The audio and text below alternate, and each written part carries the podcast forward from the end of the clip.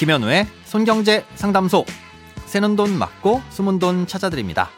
오늘은 30세 미만 주택 취득과 상속에 관한 사연입니다.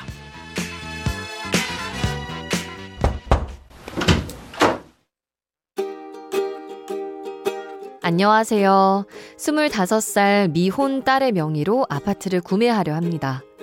혼자 사는 저희 오빠가 평수를 조금 넓혀서 이사를 하려고 하는데요. 오빠가 가족이 없어서 나중에 복잡해질 수 있으니 조카인 제 딸 명의로 하라고 하네요. 대신 아파트 구입 자금은 조금 보태기로 하고요. 가격은 1억 5천 미만으로 하려고 합니다. 그런데 저희가 소유 중인 아파트가 있고 딸은 미혼의 만 30세가 아직 안 돼서 딸 명의로 아파트를 취득하면 1세대 2주택이 되는 건 아닌가요? 해당 주택을 팔게 됐을 때 세금도 궁금한데 나중에 결혼을 하거나 30살이 넘어서 아파트를 팔면 세금 부분에서 문제가 있을까요? 또 저희는 울산에 살고 오빠는 대구에 살고 있는데 딸 명의로 하면 딸의 주소도 대구로 옮겨야 하는지도 궁금합니다. 오늘은 청취자 황민숙 님께서 보내주신 사연입니다. 아마도 사연자님 오빠 되시는 분께서 가족이 없으시다 보니 나중에 조카에게 아파트를 물려줄 생각을 갖고 조카의 이름으로 아파트를 취득하는 걸 고민하시는 것 같습니다.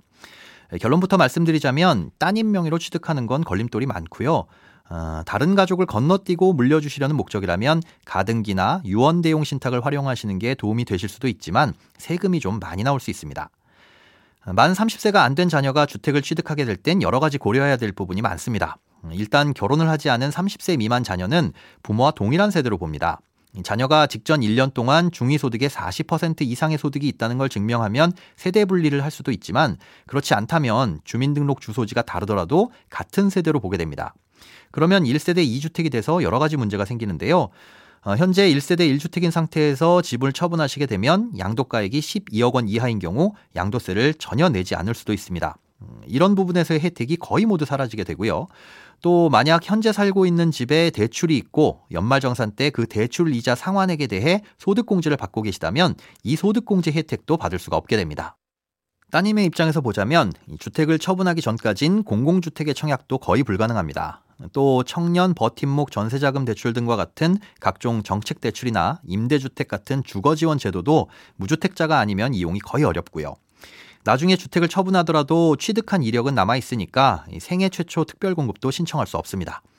실제로 거주를 할 것도 아닌데 여러 가지 불이익이 따라 붙죠. 게다가 대구 지역이라면 자금 조달 계획서는 쓰지 않겠지만 무소득인 자녀가 주택을 취득하는 것이기 때문에 자금 출처에 대한 소명은 필요할 겁니다. 당연히 증여 신고도 해야 되고 증여세도 납부를 해야 되겠고요. 전입 신고는 실제 거주지에 해야 하는 거니까 해당 주택에 할 필요도 없고 해서도 안 됩니다.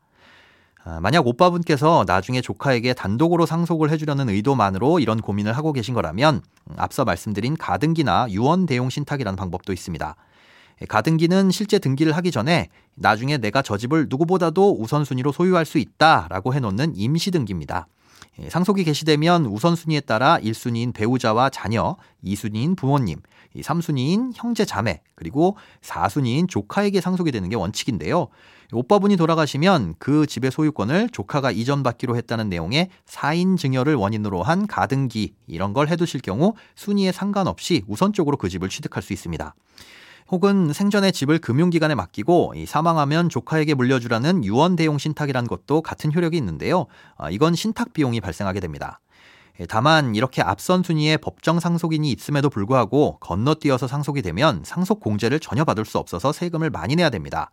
예, 상속 공제를 받으면 5억 원까지는 세금이 없지만 공제를 못 받는다면 1억 5천만 원짜리 집을 물려받을 경우 2천만 원 정도의 세금이 부과됩니다. 절세 목적일지 아니면 추후 상속 시 편의 목적인지에 따라 잘 따져보시고 결정하시기 바랍니다. 돈에 관련된 어떤 고민이든 상관없습니다. imbc.com 손에 잡히는 경제 홈페이지로 들어오셔서 고민 상담 게시판에 사연 남겨주세요. 새는 돈 맞고 숨은 돈 찾아드리는 손경제 상담소. 다음 주에 다시 찾아올게요.